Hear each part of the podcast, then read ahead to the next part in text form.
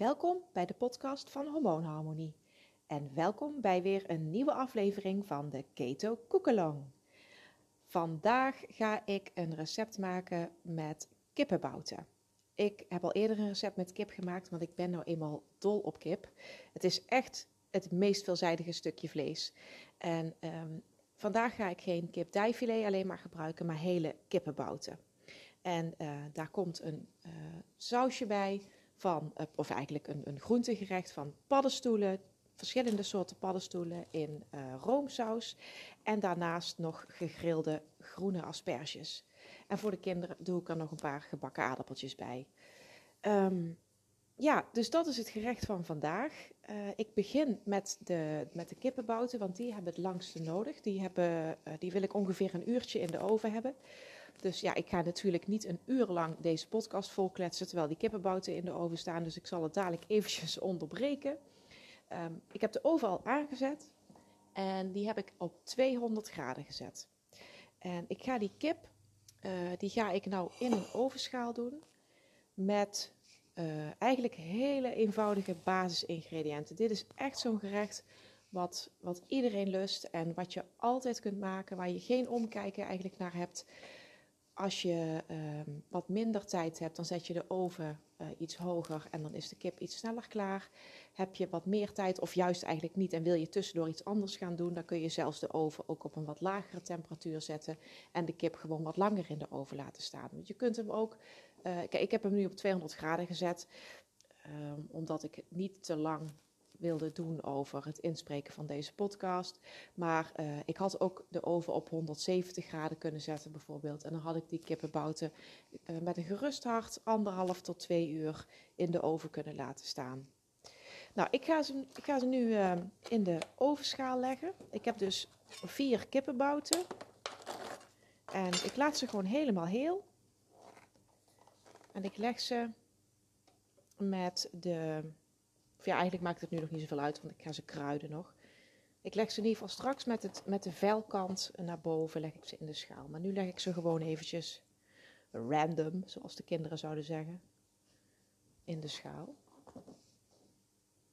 Ach kijk, ik ben altijd, ik ben altijd blij als ik, als ik twee linker en twee rechterpoten heb. Want dan past het altijd mooi in de schaal. Dan kan ik ze zo goed om en om neerleggen. Nou, eventjes mijn handen wassen.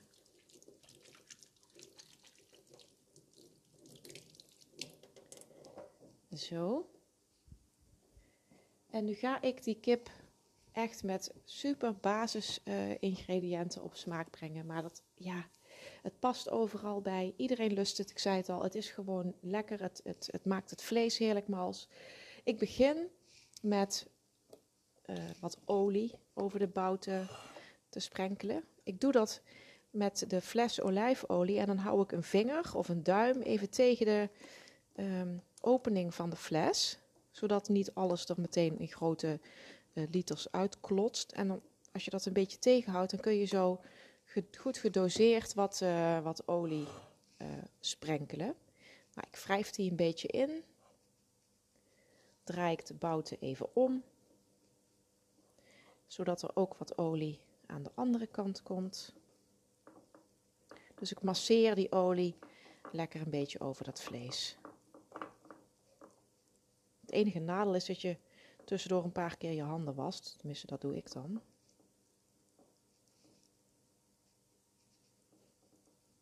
Ik laat dus ook gewoon het vel uh, eraan. Dat is het, het lekkere van drumsticks of uh, die kippenbouten. In, in Nederland kun je zelden uh, kipdijfilet of dijen kopen waar het vel nog aan zit. Dat is vaak echt alleen maar uh, kipdijfilet.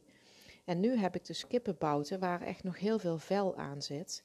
En daar zit natuurlijk ontzettend veel goeds in.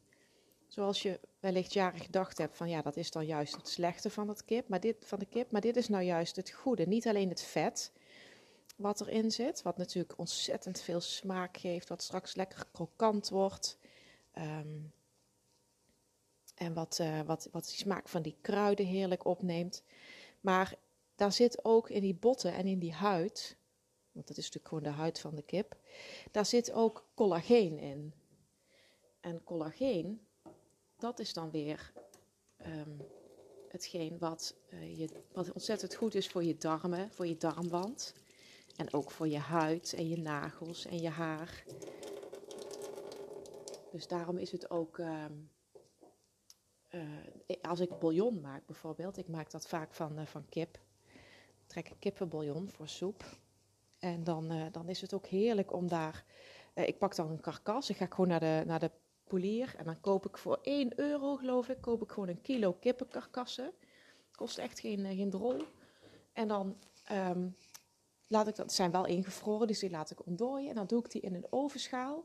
En soms doe ik er ook nog een paar kippenvleugels bij, omdat daar ook zo lekker veel vet aan zit. En dan doe ik die kippenvleugels er nog bij en dan um, strooi ik daar een theelepeltje of één zo'n zo'n zakje bijvoorbeeld van die, um, hoe heet het, melkpoeder, van die koffiemelkpoeder. Dat strooi ik er overheen. En dat gaat heerlijk karamelliseren in de oven. Dus dat geeft dan echt veel smaak af. En dat geeft, uh, geeft die lekkere, een beetje, ja, die bruinere kleur aan die bouillon. En, en nou, dat, dat zet ik dan 20 minuten in de oven op 220 graden of zo, of 240 graden. Komt, komt niet zo nauw. Totdat je het eigenlijk echt wel begint, uh, begint te ruiken, dat het begint te kleuren. En dus geen olie of zo eroverheen. Gewoon alleen die kippenkarkassen en, uh, um, en die vleugels. En dat dan in de oven. En daarna hevel ik het over in een grote ketel. Ik doe er dan water bij tot het helemaal onder staat. En dan laat ik het gewoon één of zelfs twee dagen helemaal uh, pruttelen. Gewoon koken op een, op een zacht vuurtje.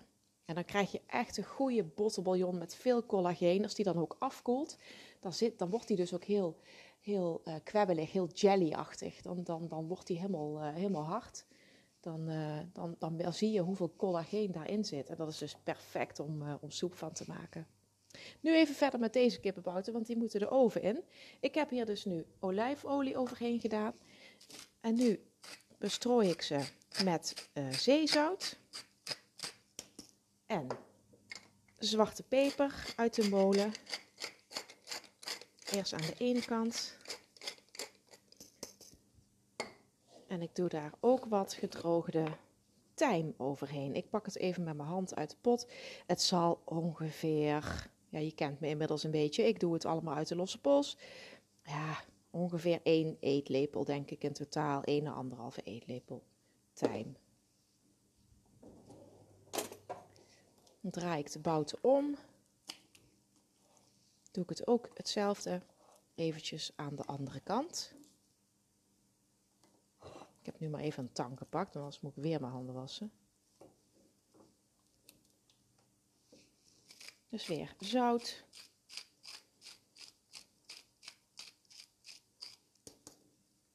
Niet te zuinig zijn met zout hoor. Dat maakt het vel ook lekker krokant. Geeft smaak. En er is helemaal niks mis met zout. Ook dat is een enorm misverstand. Ook hier weer wat tijm. Ja, zo en peper had ik natuurlijk ook al. Hè. Zo. Gewoon een lekkere provinciaalse smaken. Ik leg ze weer met de velkant naar boven in de schaal.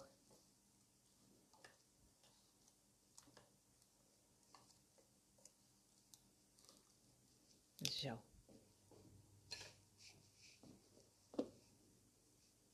dat hier nog een beetje tijm bij mag. Mag echt wel lekker zo'n uh, zo kruidenkorstje krijgen. Voilà. En dan heb ik een bol knoflook.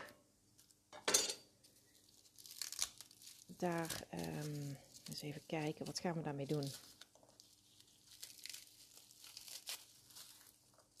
Ja, je zou gewoon de hele bol kunnen gebruiken hoor. En je hoeft eigenlijk niet eens de vliesjes eraf te halen. Je kun je, je kun, ik haal wel de, de knoflooktenen uit de bol, zeg maar. Maar ik laat het vlies erom, om de tenen. Dan verbranden ze ook niet. krijgen. Dit is een heel kleintje. Die haal ik er even uit, want die verbrandt misschien eerder. Nou, ik heb hier uh, 2, 4, 6, 8, 10, 12, 14, 15 tenen knoflook. Degene die de podcast luistert en mij morgen tegenkomt, die weet uh, wat ik gegeten heb. Nou, dus dan leg ik die knoflooktenen, die verdeel ik gewoon over de ovenschaal met, uh, met vlies en al dus. En die worden straks heerlijk zacht. Dus die gaan, um, ja, die gaan ook helemaal soort van karamelliseren. Die, die worden, dat worden net bonbons, zo zacht. En dan kun je die straks heerlijk, um, ja, gewoon met je tong plat duwen in je mond. En laten smelten op je tong. Ach, en het hele gezin eet mee, dus wat maakt het uit? Nou, dan heb ik nog een citroen. Ik rol eventjes met de citroen over de plank. Dat het sap een beetje eh, loskomt. Dat de oliën van de uh, huid, van de, van de schil loskomen.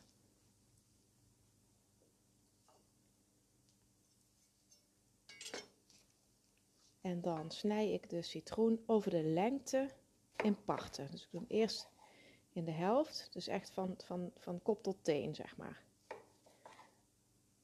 Dan die beide helften weer door de helft. Dus nu heb ik vier kwarten. En dan snijd ik die nog een keer in de lengte door. Dus nu heb ik acht dunne partjes citroen.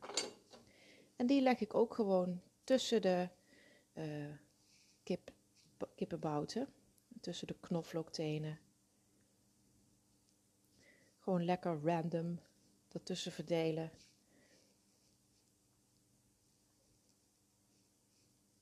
Even kijken, daar nog heen. Wat er straks gebeurt in de oven is dat door de warmte uh, gaat uh, de, de, het, vet, het, vet, van de kip gaat smelten. Um, daar zit natuurlijk de olie zit in de pan. En uh, het vocht van de citroen komt, komt vrij. En dat samen maakt een heerlijke jus.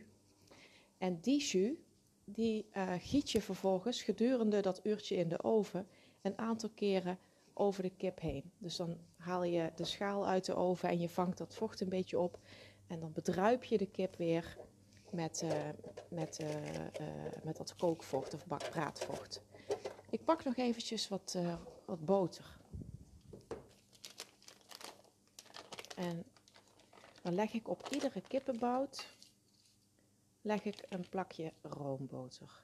Het hoeft niet super veel te zijn hoor, maar um, geeft ook weer heerlijk smaak.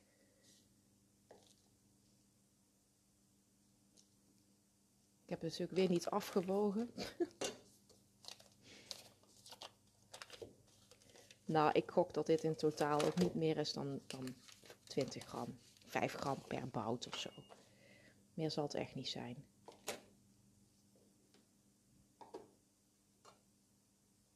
Dus gewoon een beetje bovenop die leggen. Nou, dat gaat er natuurlijk van afsmelten. Maar ook dat komt er straks weer heerlijk terug in die, in die saus, in die jus. Dat braadvocht. En als je de bouten dan weer opnieuw besprenkelt, dan uh, breng je weer enorm veel smaak ook weer terug. Ook in dat vel, dat wordt er juist dan heel knapperig van. En dat vindt toch iedereen lekker volgens mij, knapperige kippenhuid.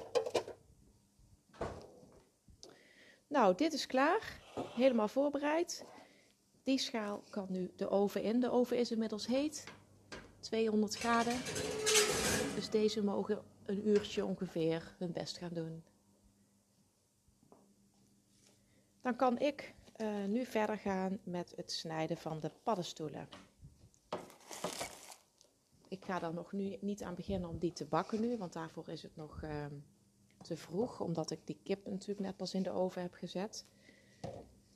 Maar ik kan ze wel alvast voorbereiden. Je kunt verschillende paddenstoelen nemen natuurlijk, wat je lekker vindt. Je kunt alleen champignons nemen. Um, wat ik zelf heel lekker vind altijd is, uh, is shiitake. Dat is echt een favoriete paddenstoel van mij. Uh, vind ik ook heel lekker, maar die kom je niet zoveel tegen. Dus ik heb nu kastanje champignons, oesterzwammen en shiitake. Dan pak ik even een kom. Kan ik ze daarin doen. Even mijn snijplank droog vegen met een keukenpapiertje, want ik heb daar nu wat citroensap op zitten.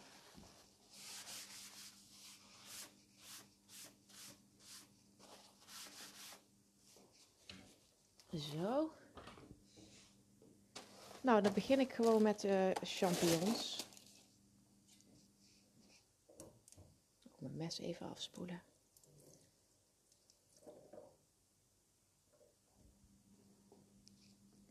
Champignons, die, uh, ik snij ze niet te fijn. Je kunt ze uh, in kwarten snijden, dat doe ik nu. Je kunt ze ook uh, in plakjes snijden. En hele kleintjes kun je misschien zelfs heel laten of alleen halveren. Ik hou er wel van als, uh, ja, champignons nog echt een beetje een beet hebben.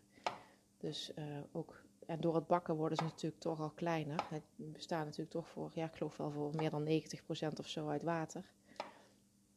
Dus daar gaat heel veel verloren.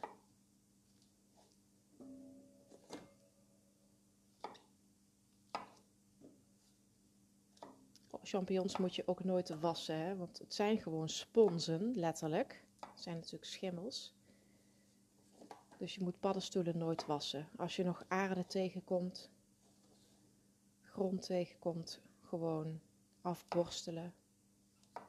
Met een borsteltje of gewoon met je hand. Champignons niet te wassen. En liever ook niet rauw eten, heb ik begrepen las ik van de week ergens. Ik vind het zelf ook niet lekker, maar ik, ik weet dat ik ooit eens een keer in een toch wel redelijk, uh, ja, niet echt super goedkoop restaurant, was wel een soort brasserie, maar niet mega goedkoop uh, of zo, kwam ik, uh, kreeg ik een salade, dat is echt al jaren geleden, kreeg ik een salade met rauwe champignons. En toen dacht ik, die heb ik echt nog nooit gezien ik had eerlijk gezegd zo'n gevoel van, nou, hier maken ze zich wel heel makkelijk vanaf.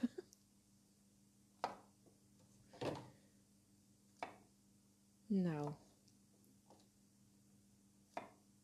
Dat zijn de kastanje champignons. De shiitake, die snijd ik wel uh, in, uh, in plakjes. Meestal zo de gemiddelde shiitake is niet de grote doe ik dan in vier delen. En de, uh, de kleintjes die snij ik één of twee keer door.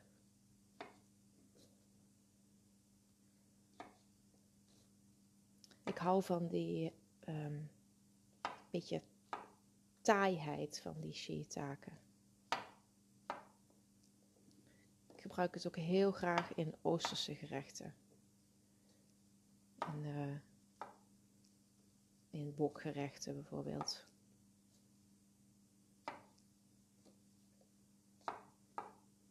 Het is echt een paddenstoel die ook veel in Japan gegeten wordt. Nou, en die oesterzwammen, die snijd ik helemaal niet, maar die scheur ik.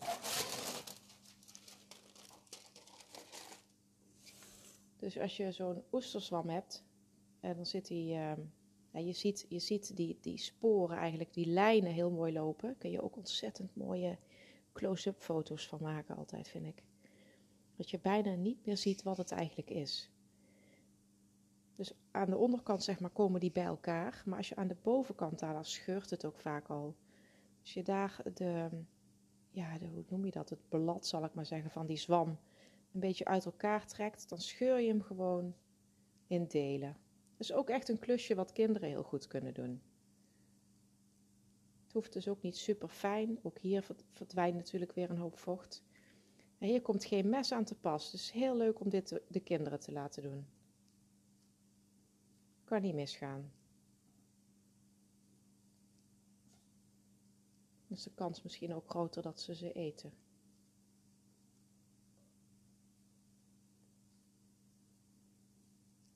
heel eh, satisfying dit.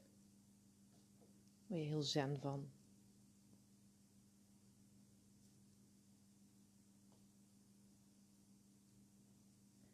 Zo, nou de laatste. Ik heb echt een enorme kom vol met paddenstoelen nu. Bij elkaar was dit ja, 500 gram, nee, niet 200 gram oesterzwammen, 250 gram eh, champignons. En hoeveel shiitake? 150 gram shiitake.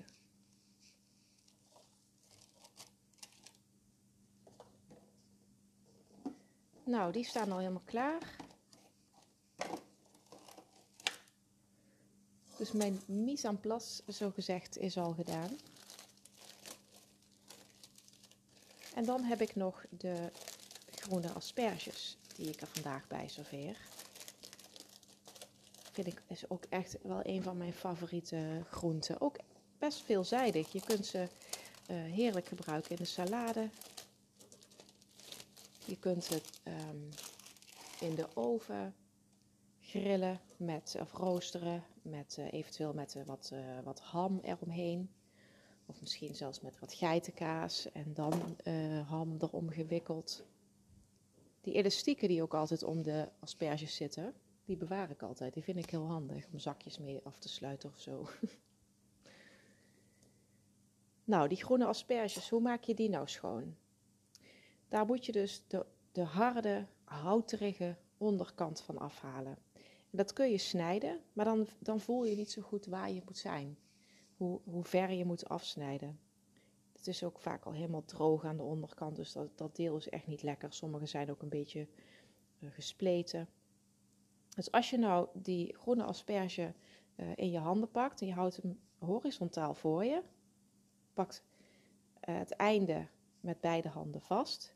En als je dan gaat buigen, dus je, je duwt aan de ene kant met je vingers tegen de asperge en aan de andere kant trek je met je andere vingers, dan, dan, dan, voel je waar het uh, harde gedeelte zit en waar die uh, nog buigzaam is. En als je dan gewoon doortrekt, dan breekt die ergens vanzelf op een natuurlijk punt. Dus ook dat is weer iets wat je heel goed door kinderen zou kunnen laten doen. Ook hier komt weer geen mes aan te pas. Er gaat altijd best wel wat vanaf. Dit is toch, ja, ik haal er nu toch wel zo'n, zal het zijn? Ja, mannen zouden zeggen 14 centimeter. Ik denk centimeter of 6. haal ik er vanaf. En deze leg ik ook weer gewoon even aan de kant. Wat ik hier straks mee ga doen, is deze grillen in de grillpan.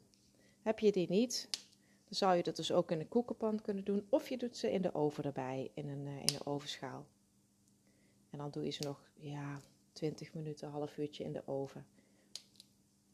Ik smeer ze eventjes in met een beetje olie. Olijfolie. En dan grill ik ze gewoon in de grillpan. En dan zou er ook nog eventueel wat, uh, wat tijm bijvoorbeeld overheen kunnen. Nou, dit is eigenlijk even wat ik nu kan doen. Nu is het wachten vooral op de kip. Want die heeft nog wel even nodig. Want we zijn nu, even spieken. De timer niet aangezet. Ja, ik denk dat de kip nu zo'n kwartier in de oven staat ongeveer. Dus uh, nog eventjes wachten. Ik ga over uh, een half uurtje zo'n beetje, 20 minuten, ga ik weer verder met koken. Dus ik sluit voor nu even af. Tot later. De kip staat nu al een half uur in de oven. En nu ga ik hem even eh, bedruipen, zoals dat heet. Dus ik haal eventjes de schaal uit de oven. Zo. Heerlijke knoflookgeur komt me tegemoet. dan pak ik een lepel.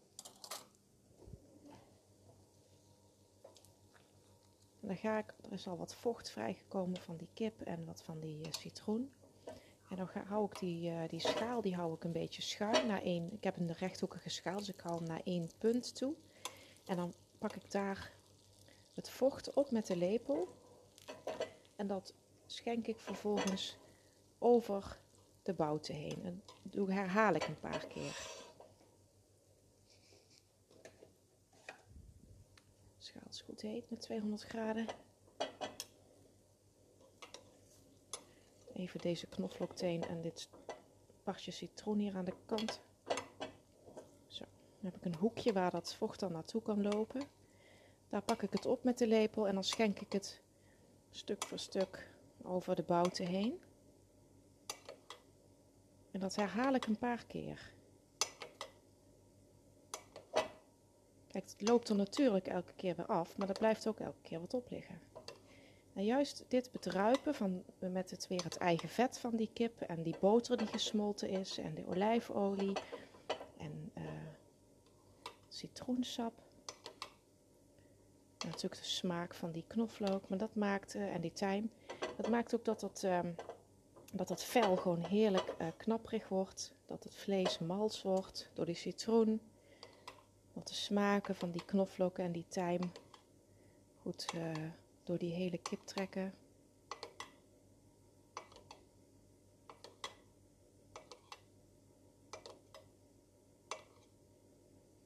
Ook dit vocht is, is al vrij, um, ja, is niet, niet heel waterig. Al lekker mollig.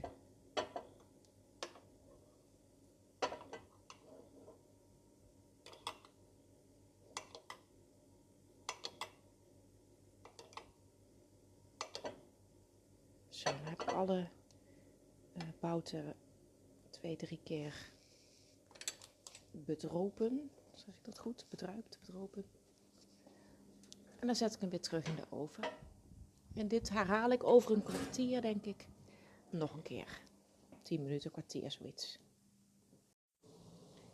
Zo, we zijn weer een kwartiertje verder. Ik heb nu de kip opnieuw bedropen met het braadvocht en weer teruggezet in de oven. Ik heb inmiddels de aardappeltjes opgezet voor de kinderen. Die eet ik dus zelf niet. Want aardappels zijn dus uh, heel zetmeelrijk. Maar goed, wel favoriet bij de kinderen. En zij eten over het algemeen toch wat minder van die groenten. Ja, zoals ik al eerder heb gezegd, ik, ik bied ze altijd van alles aan. Ik uh, dwing zo min mogelijk. Ze moeten wel eigenlijk altijd alles proeven. Maar ik, ik, ja, het heeft in mijn optiek geen zin om ruzie te gaan maken aan tafel met kinderen. Om te, eh, om te dwingen om ze dingen te laten eten. Dan, dan krijgen ze alleen maar aversie tegen dingen. En ik hou het liever gewoon zo interessant mogelijk. En dan uh, probeer ik uh, gewoon hun nieuwsgierigheid te wekken. Zo ook straks met de groene asperges. Ik heb de grillpan inmiddels aangezet redelijk hoog vuur, dat die pan goed heet wordt. En dan pak ik nog even een, eens even kijken, een grote, grote koekenpan of een, een hapjespan kun je nemen. Daar ga ik de champignons of de paddenstoelen in bakken. Dat doe ik in een combinatie van boter en olie. En normaal gesproken zou ik uh, bij deze champignons bijvoorbeeld eerst nog een teentje knoflook doen. Dan zou ik die boter, ja misschien doe ik dat toch wel, één, één teentje. Gewoon net voor de smaak. Natuurlijk niet te veel, want ik, ik heb al een hele bol knoflook heb ik al uh, bij die kip gedaan. Maar het is toch wel, knoflook en, en champignons, dat is toch, paddenstoelen, dat is toch wel uh, ontzettend lekker. Dus ik neem toch één teentje. En dat hak ik even fijn.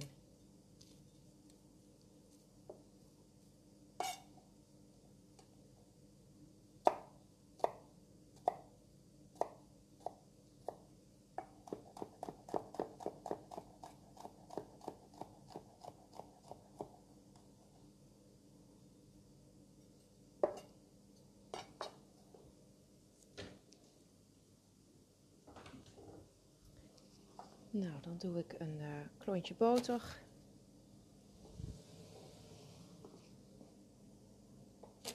Zo'n uh, 20 gram, 25 gram in de pan. Dat laat ik smelten. Ik doe eerst de boter in de pan.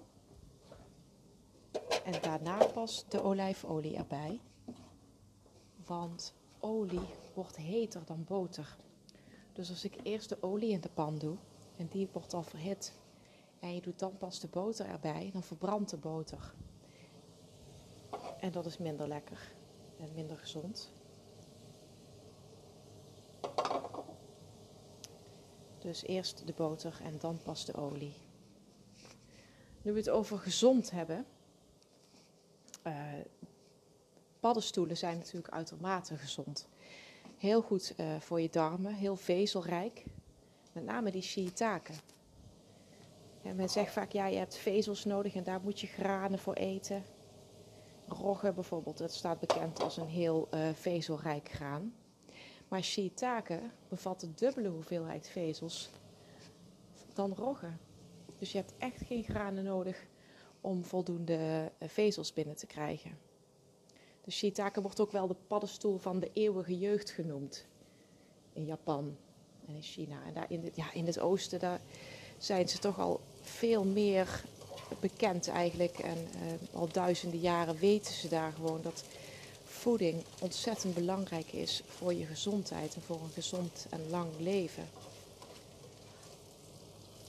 Voeding maakt daar gewoon veel meer een onderdeel uit van echt als, als leefstijl. Iets wat wij uh, ja, door de jaren heen gewoon vergeten zijn. En nu pas weer beginnen te herontdekken eigenlijk. Met alle weerstand soms van dien. Dus ja, shiitake heeft echt, staat echt bekend ook in het oosten om, om zijn geneeskrachtige werking. Uh, wordt zelfs ingezet uh, tegen, tegen kanker. Het afremmen van, uh, van kankerontwikkeling bijvoorbeeld. En het is natuurlijk sowieso goed als preventieve gezondheidszorg. Dus om ervoor te zorgen dat je überhaupt niet ziek wordt. Het is heel goed om ontstekingen tegen te gaan. En ontstekingen, dat zijn toch eigenlijk uh, de, ja, is dat de basis van, van zo'n beetje iedere, iedere ziekte in je lichaam. Iedere chronische ziekte. Natuurlijk niet als je een been breekt, maar. Uh,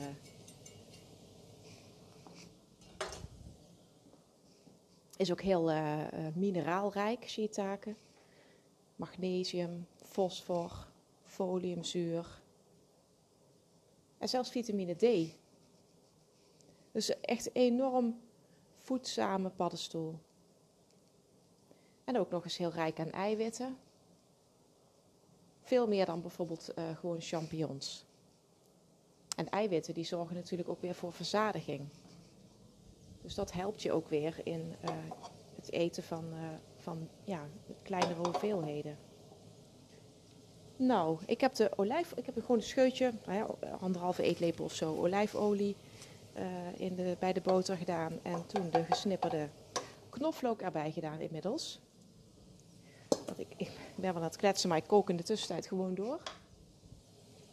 Alleen ik moet niet vergeten dat ik jullie ook moet vertellen wat je moet doen. Dus boter in de pan, laten smelten.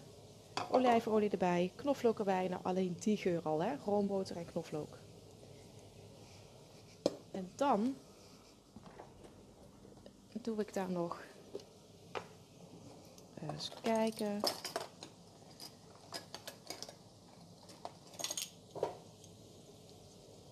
Nou, een, uh, wat zullen we doen? Een theelepeltje tijm.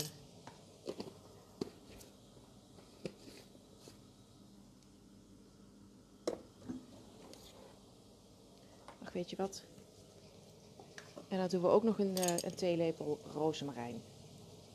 Ik heb in dit geval even geen uh, verse. Dus even gedroogd. Ja, heb ik wel.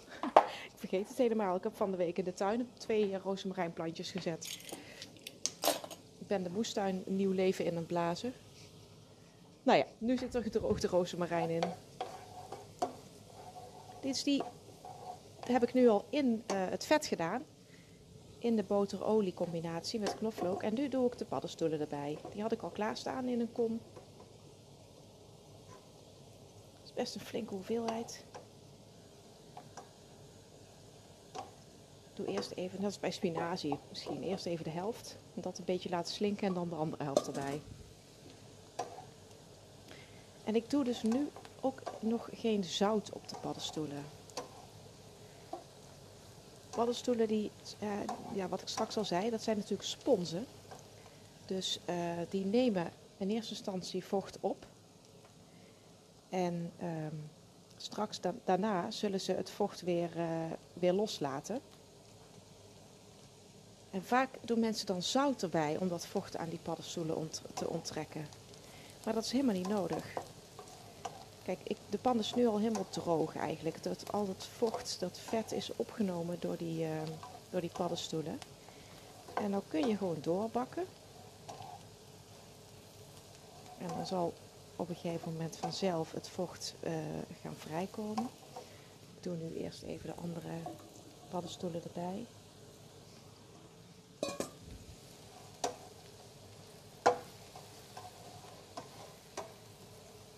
Wat ik op de hotelschool leerde,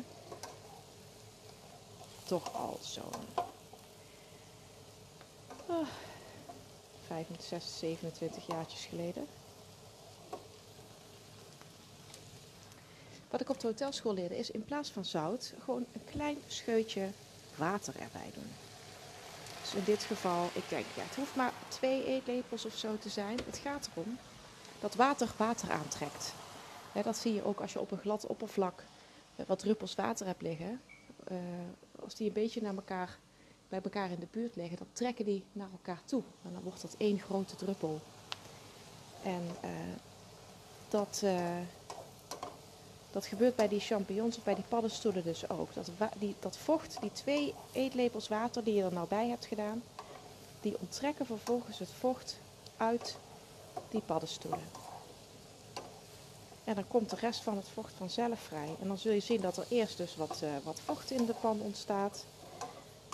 Misschien voor je gevoel zelfs te veel in eerste instantie. Maar laat het vuur maar gewoon aanstaan. Bak maar gewoon rustig door. Dat, dat vocht dat uh, vervliegt, dat verdampt wel. En dan gaan de paddenstoelen heerlijk bakken. En dan de combinatie van die kruiden, van die tijm, die rozemarijn en die uh, knoflook. Geeft een heerlijke smaak.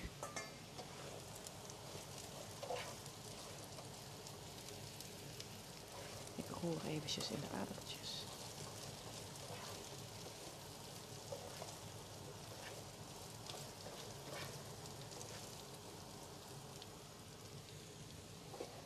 Zo. Oh, het ruikt zo lekker.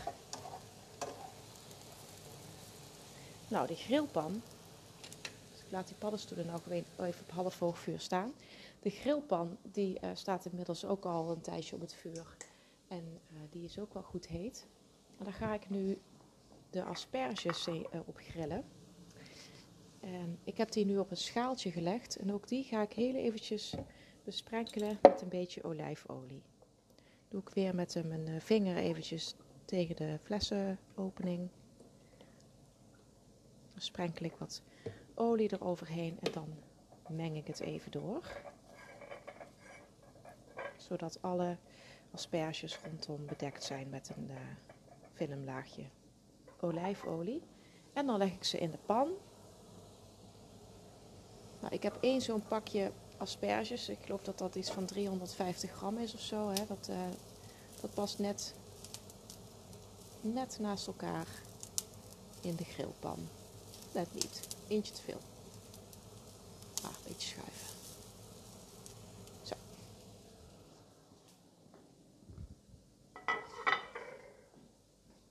Even mijn handen wassen, want die zitten nou helemaal onder de olijfolie.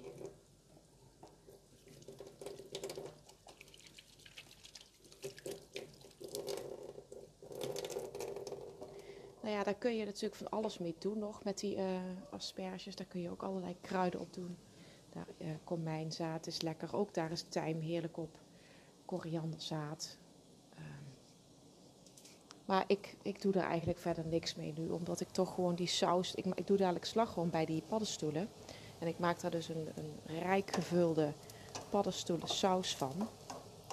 Ja, dat kan ook gewoon prima bij die asperges. Dus ik ga nu niet nog weer extra uh, kruiden of een smaakmaker over die asperges doen. Hooguit een beetje peper en zout op het laatst. Nou, de paddenstoelen die zijn al aardig aan het slinken. Ik heb nog maar uh, hm, misschien de helft van het volume van net.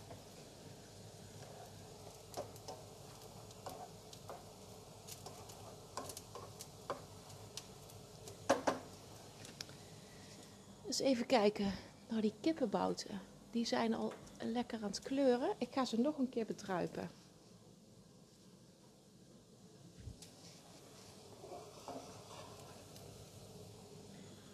Dus ik haal de bouten nog. Dit, is nu de, dit wordt de derde keer.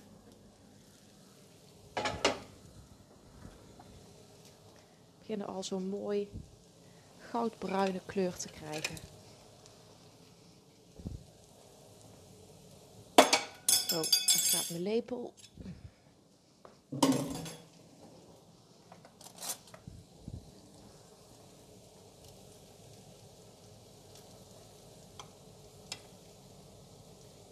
Oh, dit is ook heerlijk zeg. Ik hou hiervan. Ik hou van deze eenvoudige, uh, smaken. Het hoeft allemaal niet zo ingewikkeld te zijn. Maar echt gewoon eten waar je je vingers bij aflekt. Ik vind culinair echt, hè, moleculair koken vind ik allemaal machtig interessant. Uh, ik kijk heel graag naar, uh, naar Heston Blumenthal van de, de Duck in Engeland. Dat is allemaal heel erg interessant en dat experimentele koken en um, een moesje hier en een crèmeje daar. En ik, hou er, ik, vind het, ik vind het heel interessant en ik leer daar ook van. Vooral de smaakcombinaties en bepaalde technieken. En ook Masterchef Australia, een van mijn favoriete programma's. Maar als je me vraagt wat ik echt het lekkerst vind om zelf te eten, dan is dat toch gewoon echte Bourgondische gerechten. Gewoon lekker een stuk vlees, gebraden, kruiden, groenten erbij en klaar.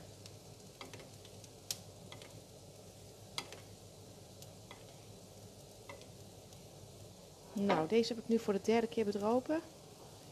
Zet ik weer terug in de oven.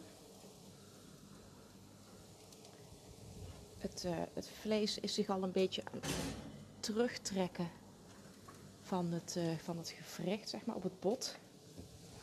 Dus daarin kun je ook zien dat het gaar aan het is. Zo, of eigenlijk gaar is.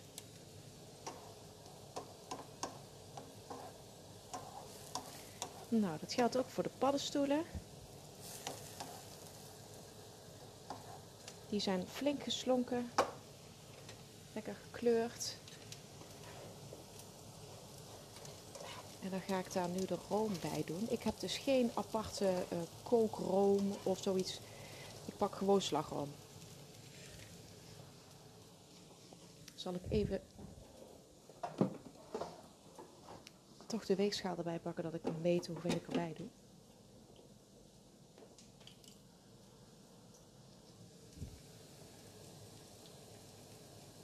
Giet hier nu lekker wat room bij. En dat laat ik vervolgens weer een beetje inkoken. Ik heb hier nu 250 milliliter room bij gedaan. En die room is nu nog mooi wit van kleur, maar door de kleuren van die kruiden en die paddenstoelen wordt dat dadelijk een beetje bruiner.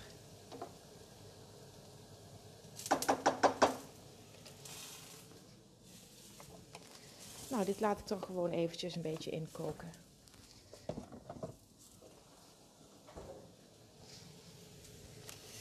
Ik doe er wel alvast wat peper bij. En zout doe ik pas op het laatst.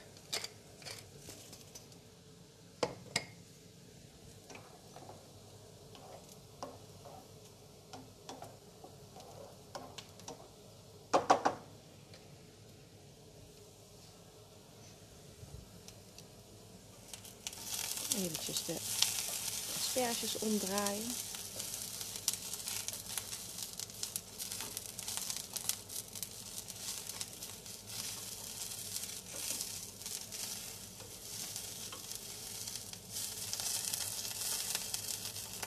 al, uh, ik heb die natuurlijk dwars op de strepen van de grillpan gelegd. Dus die asperges die hebben, die hebben uh, lekker voor die streepjes uh, over de hele lengte.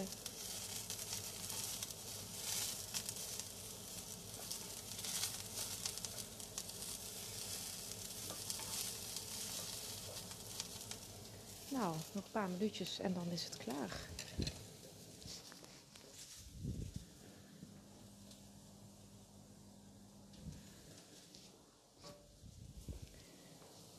Nog in de paddenstoelen saus. Kijk, die begint al een beetje te kleuren.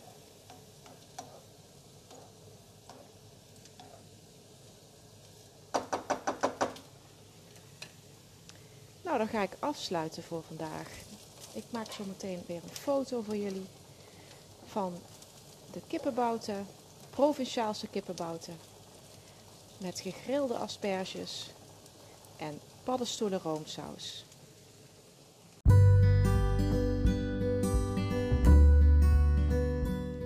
Super bedankt weer voor het luisteren naar deze Keto Koekelong.